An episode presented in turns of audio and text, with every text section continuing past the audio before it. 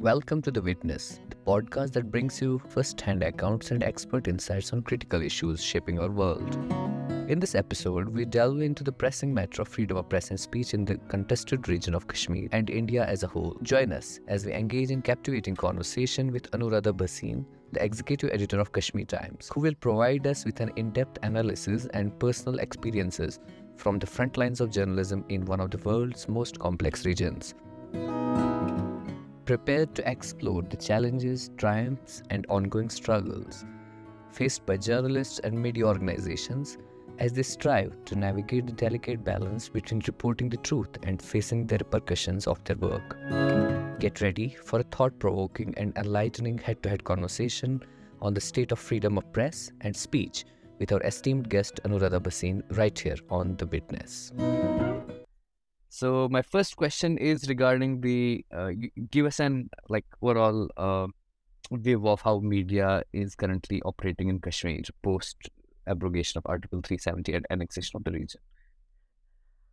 Well, media has virtually become very silent, and that is because of the kind of harassing and intimidating tactics that have been used consistently and systemically by the government, particularly after August 5th, 2019.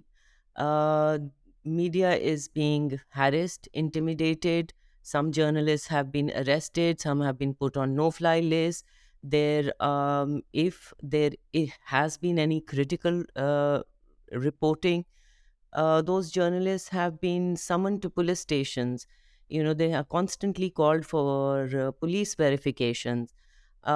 Even threatened and physically harassed. And many journalists have also been put on the no-fly list.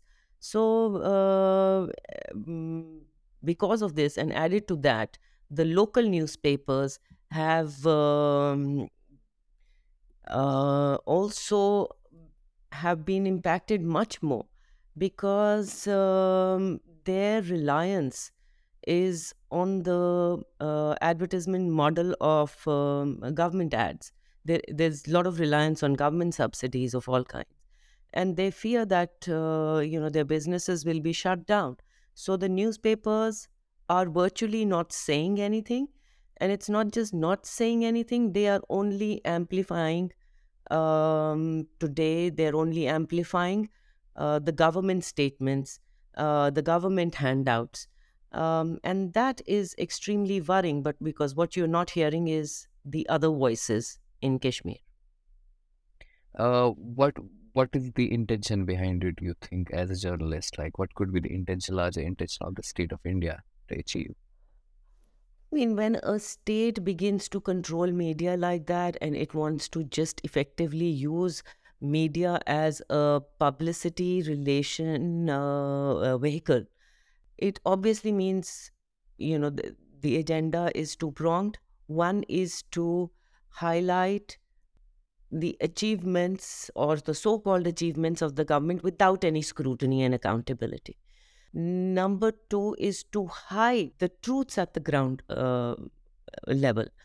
So, and these are linked, because there is a bid to control the narrative by not showing what is wrong with the government policies and actions, and instead paper it over with a false narrative of government achievements.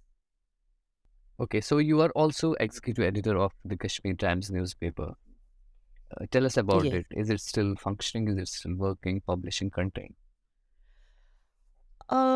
It's not the same as it was. We barely managed to bring out a newspaper. It's a daily newspaper.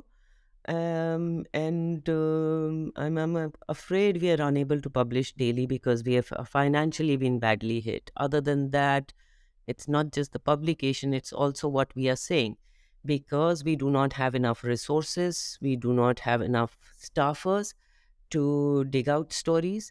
And I'm afraid even if we had those resources today, it would be difficult to find reporters and staffers who would have the courage to question the government. Other than that, our publications suffered a great deal. Our Srinagar edition was shut down in October 2020 when our office was sealed by the government, and all our infrastructure, our equipment necessary for a publication was also locked up.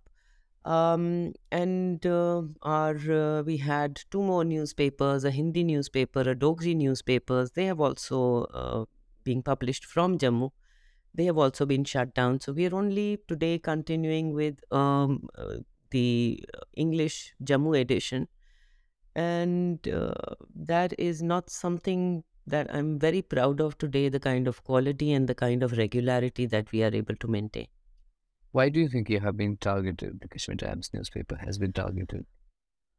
The paper has an old history. It's been there since 1954, and it has always stood up for truth and for courageous journalism. It has been faced intimidation and harassment by different governments in the past, but never like this, that, you know, you would need to kind of completely control and contain the size and the content of the publication.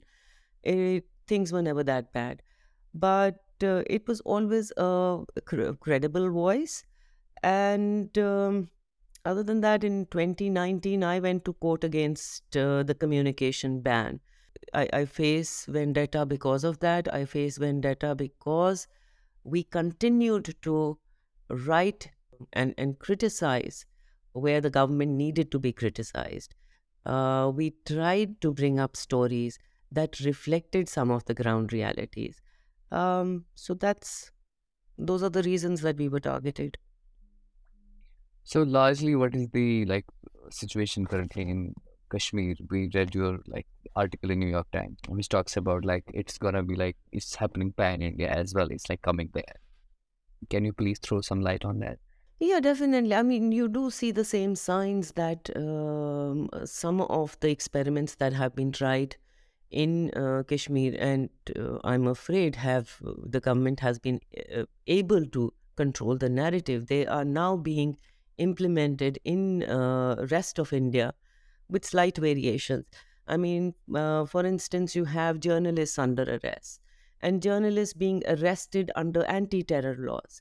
That was something unheard of earlier within mainland India. Or take, for instance, the recent, the digital media ethics rules that were drafted and then thereafter amended, which allows the, one bureaucrat to decide unilaterally and arbitrarily what is fake news and what is anti-national or what is plagiarism. That seems to take a leaf from the J&K media policy of 2020, which gives a government officer whose role is actually an intermediary as head of the information department, to give that officer sweeping powers to decide and to judge what is a fake content, what is anti-national, what is plagiarism, and to suggest punitive action against those publications and those journalists. And it talks about bringing out only the positive. The aim of the policy is to highlight the positive achievements of the government. And these are some of the things that are being emulated. I mean, other than you see the several newspaper offices in the last 1 year have been raided. You had raids on Newsclick, you had raids on News Laundry, on various pretexts or income tax, enforcement directorate, and one for violations of money regulation and all that. And we recently had one on BBC, which is the first time that a foreign news organization was targeted. So whenever they have there's something critical about the Modi government and the government does not like, they are going to go after those news organizations. That is the message. that is being given. Right. And so talking about Kashmir again, how was it for the media before 2019 happened, like this abrogation of Article 370 happened? How was it for media, that general environment to function and work? I mean, things were never easy. Things were always difficult. Journalists in Jammu and Kashmir, and particularly in the Kashmir Valley, have always had to walk on the razor's edge, even before, I think, insurgency started, because Kashmir had a very different kind of politics. But particularly in the 90s, things worsened when insurgency broke out, and in response to that, India heavily militarized the entire region. So journalists were caught between the guns on the two sides. And subsequently, there were also some surrendered gunmen who were working for the government. They were called the renegades or the Ikhwanis. So many journalists were targeted physically, kidnapped, tortured, and killed. So these were the constraints that journalists always negotiated with and tried to tell a story. At that time, I think the difference today is that we don't face threats from other non-state stakeholders as much as we face threats from the state, which is also an entity that we expect to respond when our press freedoms are snatched. So even through the 90s, that the journalists were negotiating a tough terrain and were being targeted even by the government forces, there were always communication channels open between journalists, journalist organizations, and the government. Those channels have completely broken down. There is no communication between the government and the journalists, other than that the journalists are required to amplify the government voices and the government can crack down on them when they speak up. There's no middle ground, there's no recourse to, and the state has become the biggest repressor of press freedoms, and that is the difference today. What is being achieved? That's like my larger question. What is to be achieved by the government there? I understand that they want to paint a picture of like normalcy and development in Kashmir, but by silencing journalists and activists on the ground, like has it been like working, or it's going to like benefit them anyway? You know, I mean, it can benefit one political group but only temporarily.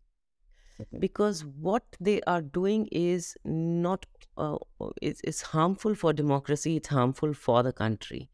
When you stop the press, which acts as a counterbalance in a democracy, a very important role that it plays, it basically diagnoses the problems on the ground.